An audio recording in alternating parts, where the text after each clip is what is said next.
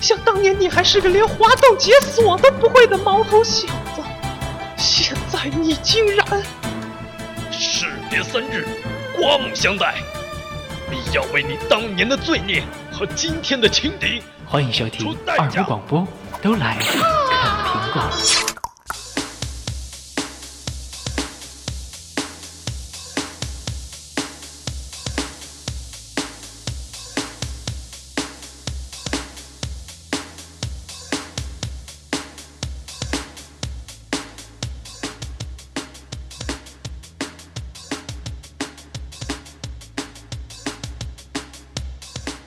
OK， 这里是25广播为您带来的都来看苹果。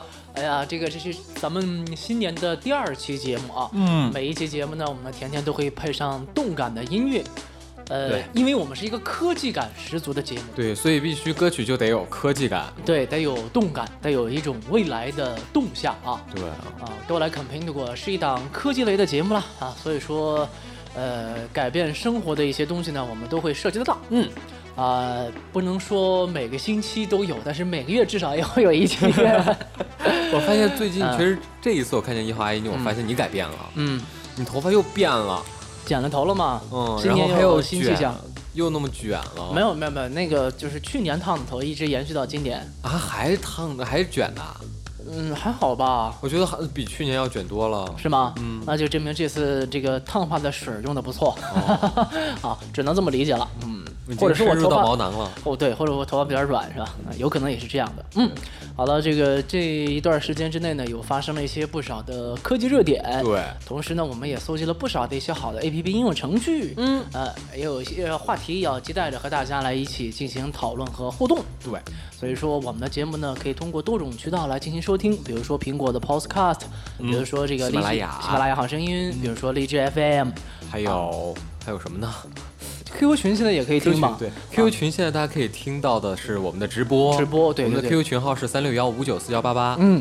我们现在呢都会通过我们的 QQ 群呢来进行实时的直播。当然了，通过其他方式来收听到我们节目的朋友呢，那就只能听录播节目了。对，只能听录播，录播里面肯定会有一些删减。对，没错。所以说您想听直播的话，还是欢迎各位都能够添加我们的 QQ 群，对，一起来进行实时的直播。我们都会进行，在直播之前呢，都会进行相关的一些预告啊。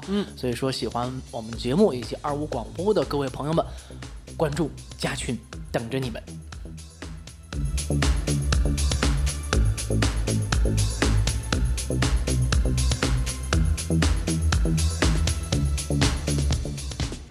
好了，那接下来呢，要进入到我们节目的第一个板块，就是啃热点。在这个板块当中呢，主要和大家来聊一聊有关于最近发生一些热点的科技事件。其实我们每当这些热点基本上都发布一些新的产品，和大家来进行讨论。所以说今天呢，我们上来的也要讨论一下一个新发布的产品。关于谁？关于这个屌丝的问题。屌丝最爱鸡。对，没错，就是这个怎么说呢？这一届亚洲杯啊，中国队呢取得了非常不错的成绩啊，所以说网上就有评语说，中国队都已经这么的这么出色了，你还难道不努力吗？同时还有一条评论就是小米都已经贵过2000块钱，都出柜了，对，小米都出柜了，你还有不出柜的理由吗？小米都已经超过了2000块钱的手机了，你还有什么不努力的呢？对，的确，小米1999的这个价格好像就已经给人贴上了一种标签了。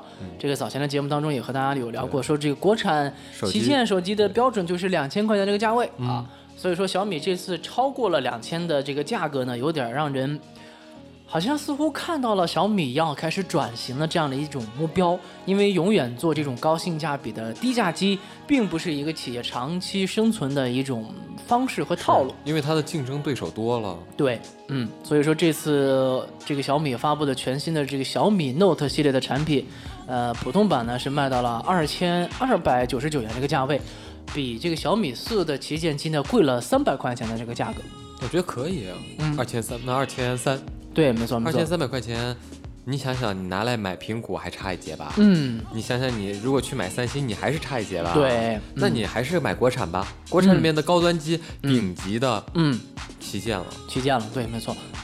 这个小米一开始发布会的时候说，这个小米 Note 其实和红米 Note 很容易混啊，红米的系列是小米的一个低端产品，哦，啊，都是差不多在1000块钱的价格，啊，那么穿过1000以上的价格呢，都是小米的旗舰类的产品，比如说1999的小米4啊，再加上这个2299的小米，对，小米 Note 啊，小米 Note， 对对对啊，所以说这款手机当时在发布的时候说是向 iPhone 6 Plus 致敬，嗯，你致敬个屁呀，你致敬！我在想。那上一次一号阿姨不是提到一款手机吗？是那个魅蓝，对，魅蓝 Note。露露很想下手，她就等着中国电信版的出来，她就下手了。嗯，价格她说的是999。对，这款手机也即将在本月发布一个全新的魅蓝，就是不是魅蓝 Note， 它是常规的5寸版本。哦，好像是有电信版最初推。然后会搭载可能3个操作系统，一个是安卓的本身的操作系统，还有这个阿里的云 OS 系统，还有那个 Uber 团队做的一个那个系统啊，一共3个系统。哦，这样的，这是一个大卖点哈。好了，我们说小米的问题啦。就是说小米。对，就是这个超过2000元以上的价位之后呢，好像很多的社会的各界的反应都是不一的，就觉得屌丝要开始逆袭了，啊，小米往往开始做这个低价位的产品的时候，现在要开始往上不断的做高精尖的产品了。但是其实在我看来，小米从第1代到第4代，包括现在的小米 Note， 它是没有形成自己的企业文化以及怎么说呢，一种统一的设计语言的逻辑的，就是你会发现。每一代的小米产品总有着别人的影子，没有自己的一种特色啊。虽然说魅族也有抄袭的痕迹，但是起码从 MX 系列，从 MX 1代开始，一直到4代，对，它一直都是抄。对，抄已经成为了它的一个主打。嗯，怎么说呢？小米也抄，但是它每次都会抄不同的外形。魅族抄呢，它在这个外形就抄一个系列，对，就专抄苹果。小米也抄苹果啊，但是它在苹果的这个基础上呢，加入到了自己以及其他，比如说诺基亚的元素啊等等。可是魅族呢，在苹果的这个基础上还是有自己的元素的，并且从魅族的 MX 1代一直到4代，其实它是有统一的逻辑语言在里面的。但是小米你会发现，2代和1代就差别很大了，3代和2代完全不是一个概念，到了4代又不一样的一种概念。所以说，不同的这种逻辑让我感觉这个企业。始终是为抄袭而生的，并没有自己的一种语言逻辑。希望小米在发布第5代产品的时候，能够有一些自己的特色吧，并且把这个特色，继续的延续下去，不要总是像什么 iPhone 国产厂商也不要总是像什么 iPhone 5C 致敬，像6 Plus 致敬，哎，没有意思啊！我们想要走自己的风格，想要成为世界型的企业，还是必须要有自己的特色和风格才可以的。有自己的东西。对，在这些国产手机里面，阿姨你觉得最有自己风格的是哪一个？应该可能是魅族吧，它就是比较怎么说呢？逻辑形成了自己的一种套路和方式。啊，那他有没有不抄袭别人的那个典范呢？嗯，你说国产其他的手机厂商吗？有没有就是从来没有抄袭过别人的？其实不存在所谓的抄袭这一说，因为手机也就是那个样子。有没有其他的造型的？比如说我们那个时候有山寨手机这个出来的时候，那个真的是一个翻天覆地的变化。有的手机长得是小汽车的形状，这也有的特点。有啊，有各种各样的。有的长得像法拉利，然后其他的。奢侈品牌都没有造出法拉利型的手机，它造出来了。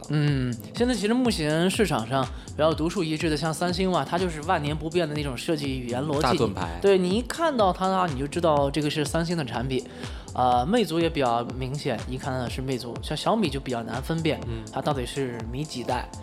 对，就看左上角有个米。对，只能通过这个。魅族它是比较有特色的，因为它的小圆点儿，这个小圆点加上它机身设计的统一性，它比较有特色。华为呢，其实的 P 系列从 P6 开始一直到 P7 还是比较有自身的这种逻辑语言性的。那 HTC 近来发布的产品都比较有一致的语言性，这个是很容易分辨的。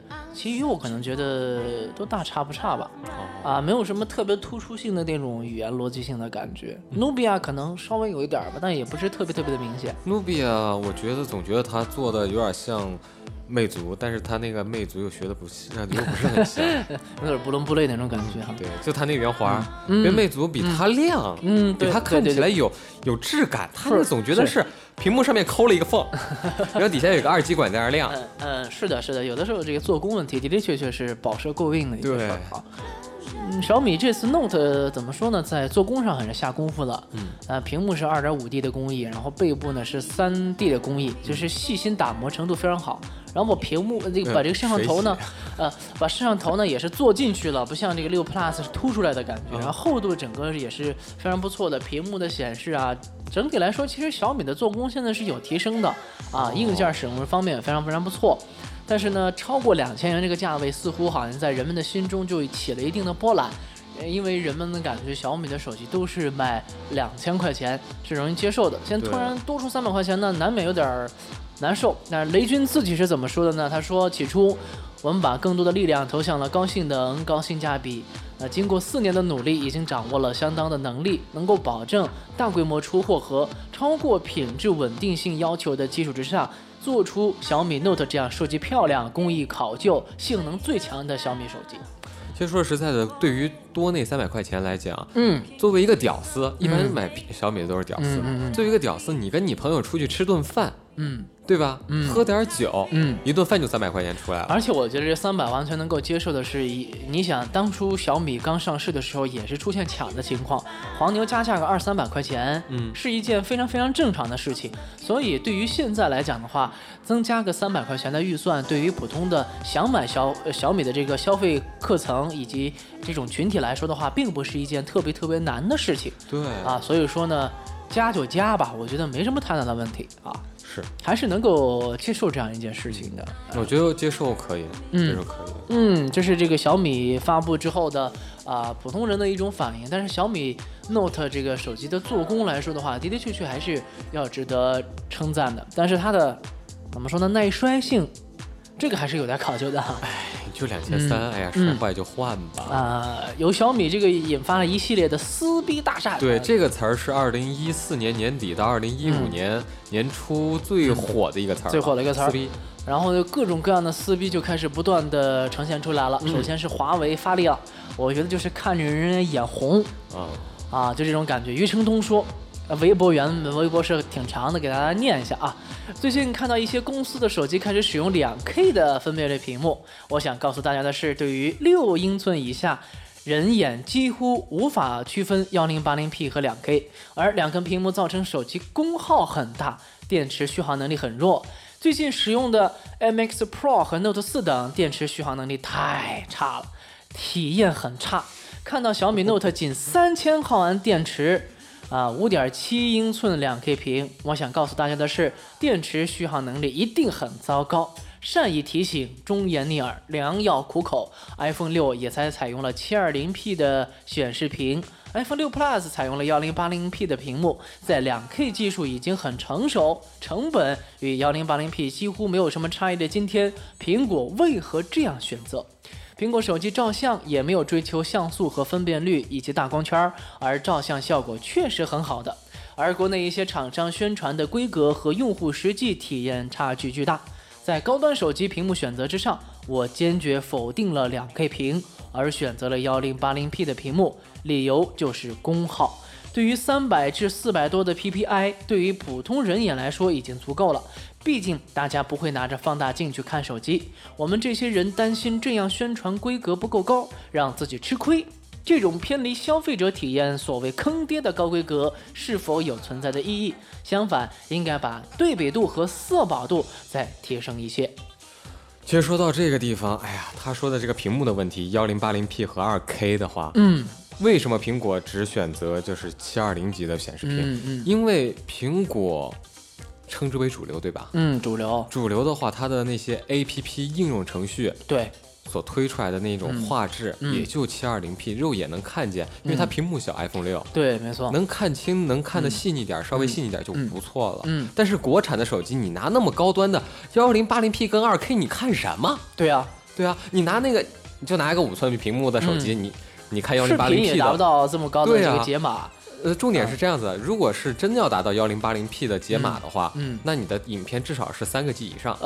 其实这个MKV 如果你下载下来视频是可以达到这个解码的，是没问题的。但是如果现在一般我们很少下东西到手机里面，就直接在线看了播放了嘛，对吧？你看都是。也算不上720的了吧？对对对，网上那种，所以就分一个高分辨率、低分辨率就完了，还极速流畅。对对对，没错没错，就是1080P 的片源太少了。其实也有啊，像优酷什么，少很少很少。但是重点是你如果拿个那个5寸的屏幕来分辨1080P 跟2K 的差别。这个基本上没差别。其实呢，人眼在分辨这个分辨率的 PPI 的精细度上呢，300以上就是已经人眼很难分辨出它的精细程度了。所以说，当时 iPhone 4出来的时候，你会看其他屏幕，你会非常不喜欢，你会觉得颗粒感很重。iPhone 4屏幕很细腻。对。近几年随着屏幕不断的发展，这种细腻程度进一步得到了更强的优化。对。我要说，当我拿到5S 也好，或者说是 iPhone 6也好。你去和魅族啊这些2K 屏幕比，你还是能看得出来细微的差距的，就是它的屏幕会的确会更加的细腻，这个是我们要肯定的。但是同时我们要想，要这么细腻干嘛呢？对呀，你要这么细腻干嘛呢？已经很清楚了，是啊，你没必要让它再清楚一步。而且这种2K 屏幕的确会增加一定的功耗。这是不可否认的。还有一点是，比如说你用手机拍下来这些照片，你自己手机上看的是清晰的，但是你发在网上了之后，别人拍的不怎么样，对吧？别人拍的不怎么样，在你的手机上，你就是用2K 的屏看这张图，效果跟1080P 的是没差的，没什么差别。就像比如说一张800万的像素，你放到2K 的屏幕上和1080P 的屏幕上看起的效果是一样的啊，没有任何的差别。所以说，余承东从这一点来讲的话，我觉得是出发很实际的。那么为什么 iPhone 6到现在还依然采取了800万像素的摄像头，它没有跟进1300万甚至2070万这种？其实它有一定原因的，因为低像素更好调教，更容易出更加优质的照片。是，但是如果说你上了高像素之后，在调教方面是显得力不从心的。其实在国外，苹果针对的就是它的手机品牌是哪个呢？黑莓。黑莓吧，可能是主流的吧。三星也是肯定是相对来说有一定竞争力，而诺基亚呀、像 HTC 啊都会有一定的竞争力在国外。在国外是吧？包括 Google 的 Nexus 系列等等。既然在国外，他们这几个品牌他们都没有追求这些，为什么我们国内就这么厉害了呢？因为只能去通过这样的不断的技术来去引起国人的一种眼球，因为中国人喜欢对这些东西来。对比嘛，比参数嘛，比谁的高，对，中国人就喜欢比谁的高，比谁的大对，没错。对，有人就这样，你家里有一个15寸的彩电，我家里有17，我必须得有个17寸的。你买辆车花了20万，同样一款，我给你买同样一款，我就是要比你花2万。所以说这是一个心理，导致了厂商也采取这样的一种心理。但是现在其实手机拼这个硬件的时代已经过去了，优化等等。好多是娘些在这上白嘴厚，哎呀，我跟你说嘛，这个不行。你那个像素太低了，算了吧！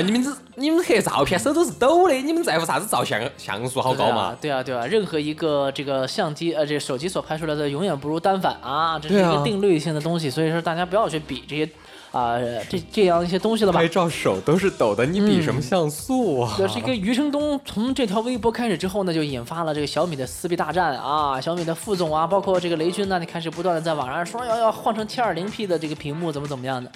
各种各样的撕逼就开始坏，统统坏。网上形成了这个怎么一说呢？热烈的讨论吧。行，那以后未来那个手机会不会变成4K 啊？有可能跟电视机一起干呢？有可能啊。其实我从魅族的2款旗舰机来说，MX 以及 MX Pro 来说，MX Pro 是搭载的2K 屏幕，MX 呢是这个普通1080P 屏幕。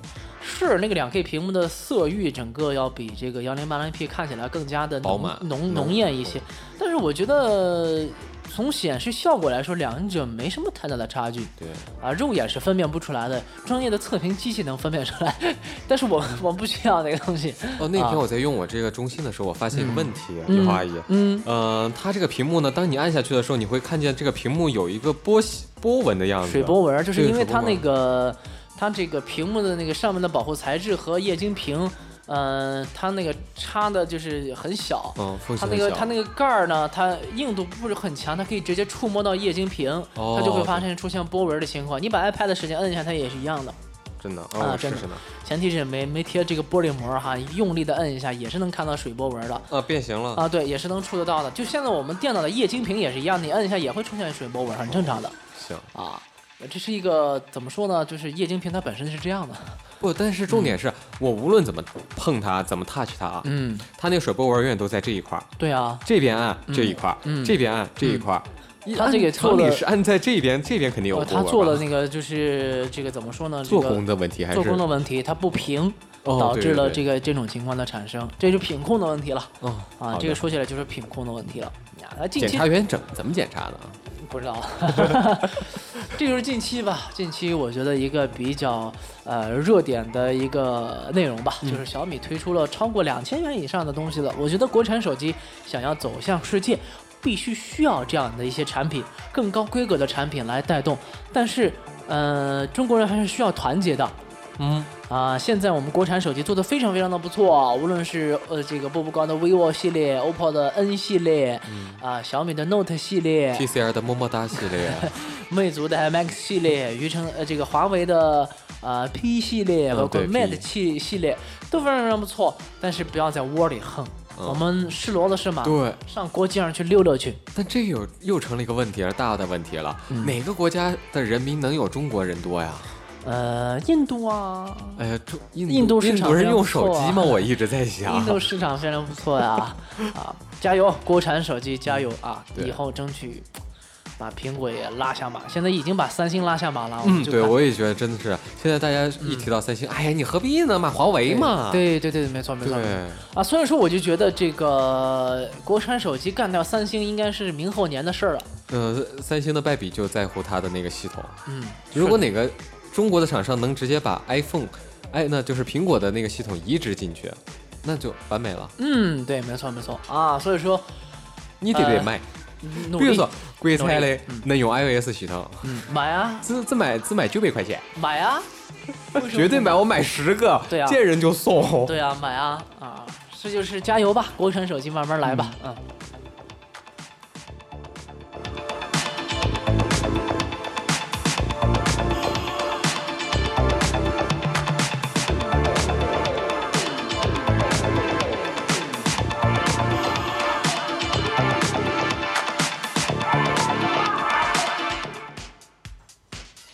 好，接下来进入到我们的第二个板块，我们叫啃话题。因为我们刚刚说的手机，所以说呢，这个板块的内容呢，我们继续围绕手机来进行。来说说今年的旗舰机的标志啊，就是每一年都会有旗舰机诞生，每一年的旗舰机的指标都会不同。往常屏幕720到了第二年翻成了1080，从1080现在普遍都开始搭载2K 甚至2K 加的屏幕。这是每一年都会有不同的产生，但是厚度会让这个不断的做薄，然后像素，比如说普通的安卓手机啊，一年比一年的这个摄像头的像素由800万升级到了1300万，1300万再升级到2000万，啊，不断的往前飙。今年我们来看一下2015年的旗舰机手机的这个标准。这个是一个预测还是一个大家对它的预测？今年的就是2015年的那个期待吧？期待不算期待，那个工作叫做什么呢？就是工作预期嘛啊，预期一个计划，就是说。我们只是来推测一下。那这篇这个分析的具体的文章是来自于知名的通信专家向立刚先生的。我们要说一下版权的问题。对，版权的问题不是我们原创的啊，这是人家所做出的一个分析。今年会发布的一些东西。他哪说错了就骂他吧，就不用骂我们俩。首先第一个是6寸屏啊，尽管很多人说追求这个单手操作，但是呢，大屏已经是拉不住人们对于这种期待了啊。5寸以下的屏幕好像现在已经基本上回归到5.5寸了，所以说6寸呢已经慢慢的形成一种主流了。旗舰手机呢现在也已经开始向这个6寸来进行靠拢了，显示屏会越做越大。说起这个显示屏要越做越大，其实分为两种，一种是大的它偏长，另外一种是大的它偏宽。嗯，没错。一号阿姨，你比较喜欢是长点的还是宽点的？比例好，我觉得我就喜欢。到底是长的好点的还是粗的好点的？你喜欢哪个呢？其实看两者握在手里的真实的感觉吧，显示的效果吧，因为它每个屏幕做出来的比例是不尽相同的。就是其实提到一个屏占比的问题，所以就引申到第二个问题是有关于旗舰机今年可能是无边框啊，现在我们会发现这个边框是越做越窄。对，在同等大小的握持情况之下，如果把屏幕的边框做小的话，屏幕就可以变得更大啊。比如说同样的机型，我们把边框一做窄，可能由原本的5寸就可以升级到5.5寸的屏幕。哎，这就是一个性能上，包括硬件上的一个很好的提升了，一个飞跃了。对，在同样的握持感的情况之下，获得更大的屏幕，何乐而不为呢？但是这个时候，我其实有一个就是用过之后的体验是什么样的？如果你的这个边框越来越贴近于屏幕越来越贴近于这个边框，那么摔一下会成什么样？怎么说呢？大家都还记得，就是 iPhone 5的时候，那个往地上磕一下、蹭一下，那是不得了的，那就是一个坑啊。但是它是因为是金属的问题嘛，或者所以说会导致这样的一个情况。我觉得，屏幕会不会碎？会不会裂？肯定会啊。但是即使在小屏幕的时候，你屏幕摔下去也是会裂的呀，因为它是一体化的屏幕嘛。哦，所以它边框做窄，不是把那个上面那，它是不是把上面那一层做窄？它其实是在底下来控制它的这个屏幕的这个占比的问题，但它上面依然是会覆盖一整块的玻璃。对啊，就是说你碎，你屏幕占比小的也会碎啊。对，你碎的只是外边那层玻璃，并不是里面那个液晶。对，所以说这就是一个主要性的问题。这个玻璃，我觉得应该没什么，还好吧？还好，应该还好。啊，所以说这就是。除了6寸屏以外，第二点呢，2015年旗舰机预测就是有关于无边框的这个问题。我觉得现在也开始慢慢的，小米 Note 也是无边框很窄嘛。对，现在我觉得国产机现在边框都很窄了。然后魅族 MX 也是很窄的嘛。苹果还依然保持这个比较相对来说比较和谐的比例吧。对，也说不定今年的6S 应该不会有什么变化了。就看苹果6S 会升级什么呢？摄像头吧，摄像头这是肯定要升级的。会不会多一个什么其他的指纹呢？还是什么声控啊？还是什么扫虹膜啊？不会出现这种大的技术革新吧？但是摄像头一般会在这一代提升了，因为6S 如果还用800万像素，我觉得有可能说不太过去吧。那它会不会变凹进去呢？应该会改进一些吧。那些买 iPhone 6的人不都哭死了？那就没办法了，每一年的产品进阶都是这样的啊，没有完美的产品，真的没有完美的产品。好了，接下来呢，继续说说有关于这个电池的问题，可能在2015年也会有一个更大的进步。3000多毫安的电池其实现在已经吃不太住了，所以说可能在未来2015年有更多的旗舰机产品会做到4000毫安这个级。4000毫安，这个电池其实一直都是一个大家软肋也对，除了软肋，它还是一个危险的东西。很多人都觉得其实手机是一个很安全的东西，但是一旦手机爆炸了，那东西直接是把你的脑袋给掀了呀。对啊，没错啊，这是一个很危险的东西。所以这个如果2500毫安的电池它爆炸，威力是多大呢？电池爆炸的威力都很大，不管多少毫安嘛。2000跟3000之间的差别。有多大呢？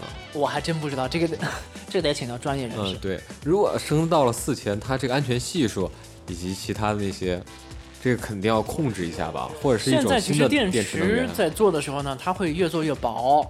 那爆炸的这个力量，它主要是它可能化学一些东西吧，这个具体还是真不清楚了。怎么说呢？电池只会越来越增加它的毫安数。它无法在你的功耗能力之上。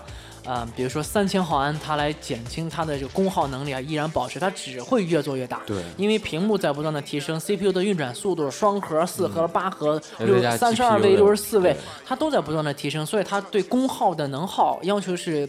一定是有提升的。每年苹果的这个机型也会提升一定的毫安数，但是苹果提和其他的来说比的话，它小很多了。它还在1000多毫安这个点，所以它的优化是非常好的。安卓因为鱼龙混杂，它必须要升级高的这个毫安数的电池，这样才能够保证更多的电池续航能力。一号阿姨，你辛苦了，来吃点吧。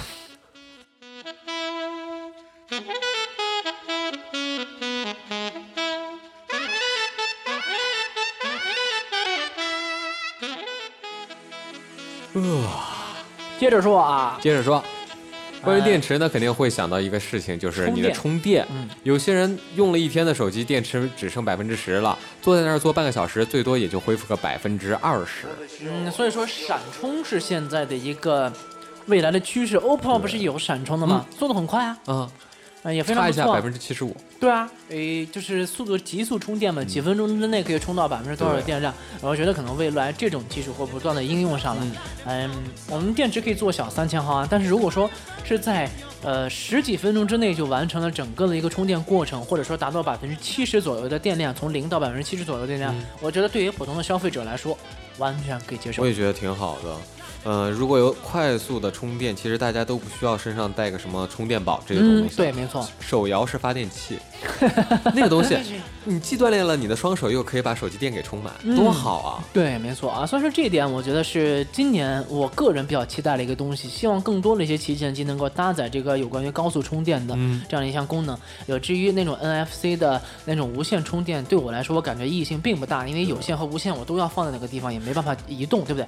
除非是我边玩，你还可以无线的来进行充电，那个我觉得是，那个是挺好的。但是现在 NFC 做这种东西其实意义性不大，但是为了装逼啊，对啊，你走进自己家，别人会来你们家，把手机一放那儿，看充电了，装啊，这就是一点吧。逼格得高啊！我觉得2015年应该会有更多的厂商加入到进来吧，这个快速充电是。接下来说说有关于拍照方面，双摄像头以前在我印象当中，它其实是为了拍3D 照片。3D 像 HTC 的也出过一款3D 的这种拍照手机，但它的屏幕都是裸眼3D。对，裸眼 3D。然后 HTC 的 M9 也是双摄像头的，它可以控制这个景深的深浅的问题，就像有点光场相机的这种理念。然后6 Plus 啊，这个荣耀6 Plus。荣耀6 Plus。它也是推出双摄像头，据说那个是可以挡子弹的手机。还有什么尼采？尼采手机也做过什么双摄像头？对，这个荣耀的6 Plus 的双摄像头做的，也就是只能说它的功能性并没有想象当中那么好。重点是这样子的，因为我家里面不是有2台 3DS 吗？因为双摄像头其实是为真正的是做到3D 的效果，但是你的手机屏幕无法做到裸眼 3D 的效果的话，那你怎么拍其实都差不多。对，但是这个荣耀6 Plus 它并不是做这个这个裸眼 3D 的效果啊，它主要还是在于在画质上的一些提升啊，暗光能力下的一些表现是啊，主要是这样。其实双摄像头呢，它只能说，就看谁能够做得更加美观了。像 HTC 的这种一上一下的做法呢，还相对来说比较容易让人接受，这个荣耀6 Plus 两个摄像头堆一块儿，两眼睛，反正做的并不是一个最佳的优化选择吧，我觉得啊。所以说可能在2015年呢，它会有双摄像头之后呢，会保证更多的一些进光量啊，拍摄的效果可能会更加的提升啊，以至于拍完照之后来进行焦点的位移啊、移动啊什么之类，其实这都是 copy 单反的一些效果，只不过是把它变成智能化了。对啊，单反的调教是通过手来进行变换焦点，未来都是 touch， 未来都是用触控的方式来进行。但是这个单反是你先拍后看，手机呢是可以先拍了之后你后面来进行调。两种方式各有利弊吧。对，就像声音处理一样的，一个是推子前，一个推子后。对，没错，推子前肯定要比推子后好。所以说这种的话呢，双摄像头也可能是在未来，在今年2015年可能会有更多的机器选的这样的一种方式，也可能在2016年和2017年会更加成熟，以及出现更加设计漂亮多的这样的一些双摄像头的一些方式吧。好，接下来说说有关于双系统的这个问题。其实说实在，系统这个东西是很多人就是稍微会玩一点手机的人最担心的东西，最渴望得到的东西。如果一个手机能有两个系统，他们觉得这个东西很值。对，电脑现在是可以实现双系统的，但是手机还实现不了双系统。我觉得可能今年会有不一样的。先首先看魅蓝怎么处理这个双系统的问题吧。以前当时是在诺基亚，那个叫 N8。还是 N 几的时候，他们不是恶搞吗？我一看，我这个 N8 可以用安卓的系统，可以用那个诺基亚的系统，我还可以用苹果 iOS 的系统。HTC 有款神机来着，可以刷好多系统的，还可以刷 Windows。对，电脑操作系统能刷得进去啊，Windows 的手机操作系统可以刷得进去，然后安卓的操作系统也可以刷得进去。它是 HTC 的，哎，我还真记不清了那款是 HD2 吗？还是 HD3 的？具体记不清了那款手机，反正是那是一款神机嘛，所有都可以说啊，像那个 HTC 的 M9 也推出了Windows 的版本，好像经测试好像也是可以刷这个安卓的，他们也期待着推出双系统来进行Windows 操作系统和安卓的操作系统并行，可能今年说不定会有吧，也是一种猜测吧。对，也是一种给所有的就是机友们的一个新的概念吧。对，没错啊，接下来是有关于金属外壳。其实手机的外壳现在有更多的一些选择，从往年不变的一种塑料，到了 iPhone 5的这个金属，算是把这个金属的质感做出来了。然后到后面这个 Moto X， 包括一加，哎，出现了各种真实的材料，比如竹子啊、木头啊，各种各样的方式。在今年呢，可能金属外壳会更加的普及，啊，只是一个猜测。同时呢，也会有更多的一些材质，竹子啊、木头呢，会更广泛的应用在手机当中。其实我觉得，如果用木头材质做那个就是手机或者是一些电子产品的外壳，会给它一种尊贵的感觉。对，没错。特别是那款 MP3 神机呢，七彩虹呢，C4，哎呦天哪，很尊贵，就它就是大，但它卖就是贵，它给人感觉就是尊贵，像一加手机也是一样，因为没有，怎么说呢？没有一片竹叶拉出来是一个花丝的，所以说也是让你的这款手机成为了一种独一无二性在里面。对，独一无二。这是有关于语音这个金属外壳方面啊，接下来说的就是有关于语音控制方面了。这个其实已经比较普遍了啊，每一个手机都搭载了，只能说啊，语音控制在今年可能会涉及到更多的功能。另外呢，会更加的流畅，同时呢，它涉及的领域会更多，比如说听歌呀，比如说导航啊，比如说什么推荐附近有哪些吃的啦，它会更加的智能化，并不是以前那么单一了。对，关于这个智能语音这个事情呢，我们以后再专门做一集吧。就是到底哪些厂商有些哪些对。有得了啊！接下来就是指纹识别，从 5S 的这个 Touch ID 开始呢，各个厂商也开始增加了指纹识别。魅族MX Pro 呢是除了 iPhone 的全球第二款正面的指纹按压式识别，是安卓第一款正面指纹按压识别啊。然后呢，同时呢，像 Mate 7呀，还有其他的一些手机厂商采取的是背部的指纹识别啊。这种指纹识别的方式，我觉得并不是最佳化的啊。有说 M9 这个那个 M10。就 HTC 最新一代旗舰可能也要搭载这个指纹识别，看吧，15年应该会有更多的手机增加指纹识别这样一个功能。未来我们要恶补好多东西啊。对啊，没错啊。接下来就是有关于屏幕了，虽然说耗电会更加多，但是 2K 屏幕估计在15年是拉不住了，这股风会继续的刮下去。没事，继续走吧，反正换手机就得换。现在是手机。用上了2年，基本上就是古董。对，没错。以上说的这10点呢，应该至少占个5-6点，才能算得上今年的旗舰手机。对。至于比如说那个摄像头的光学变焦啊，进场 NFC 通讯呐，还有双4G 啊、双屏幕啊，其实这些大家都比较关注，但是可能在今年某些上面会实现。双4G 很好实现，双4G 很简单啊。然后光学变焦可能有点难度，但是实现起来，旗舰机配这个东西也是正常应该的。只要你经得起辐射，4G 没什么问题，没什么问题啊。好了。这就是以上这个今年10点旗舰机的一个基本的一个预测啊，如有雷同，纯属巧合。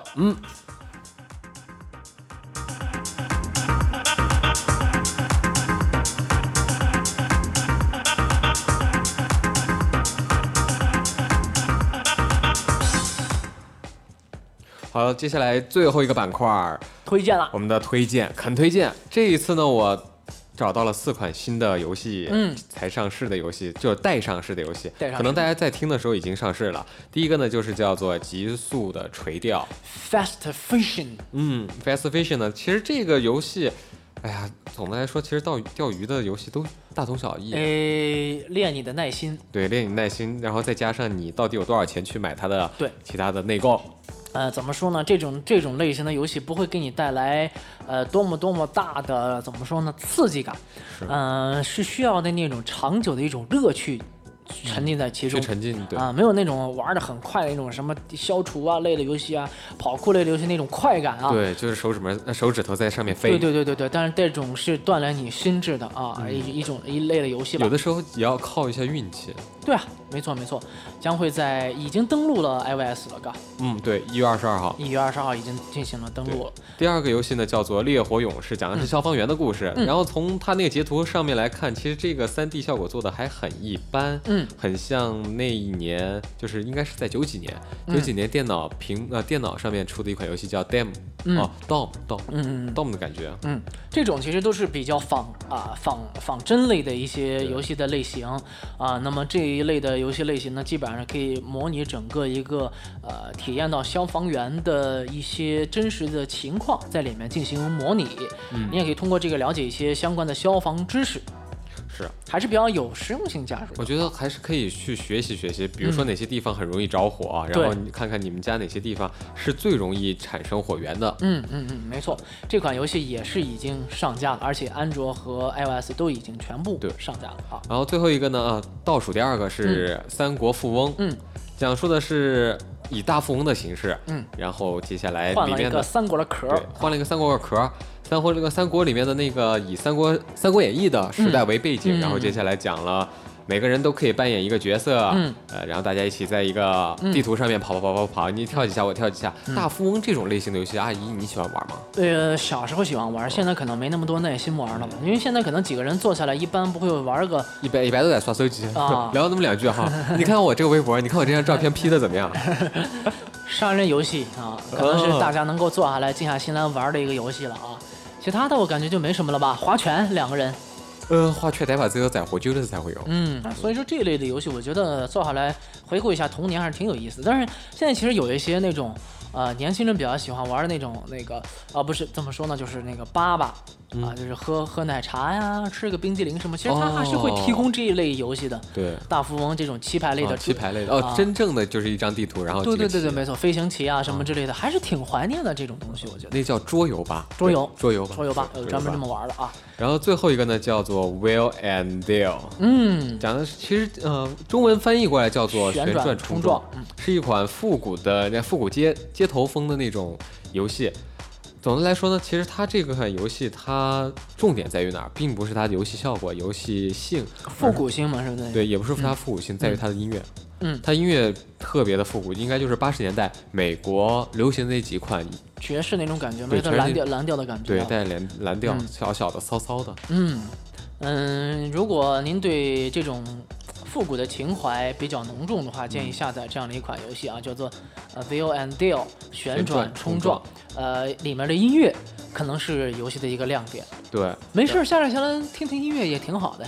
然后这个游戏它的感觉是什么呢？2D 俯视，并且画的那些车呀，其实就是以前小时候玩那个火箭车的形状。就是一切以复古为准嘛。对。这就是今天给您推荐的4款的游戏，现在都已经登录到了 iOS 平台。您可以到相关的这个应用商店来进行下载。应用商店里面，中国人最爱玩这种词汇了，就是应用商店呗，反正。官方的东西你要买就买，如果你买不起，那你请选择其他的应用商店。对，没错啊，知识产权这种事情在中国，还是希望大家能够多多支持正版，对，开发很不容易的。类似于中国梦。好了，以上就是本期的多来啃苹果的全部内容了，感谢各位的收听，有什么意见随时欢迎给我们留言。对，我们下期再见，拜拜。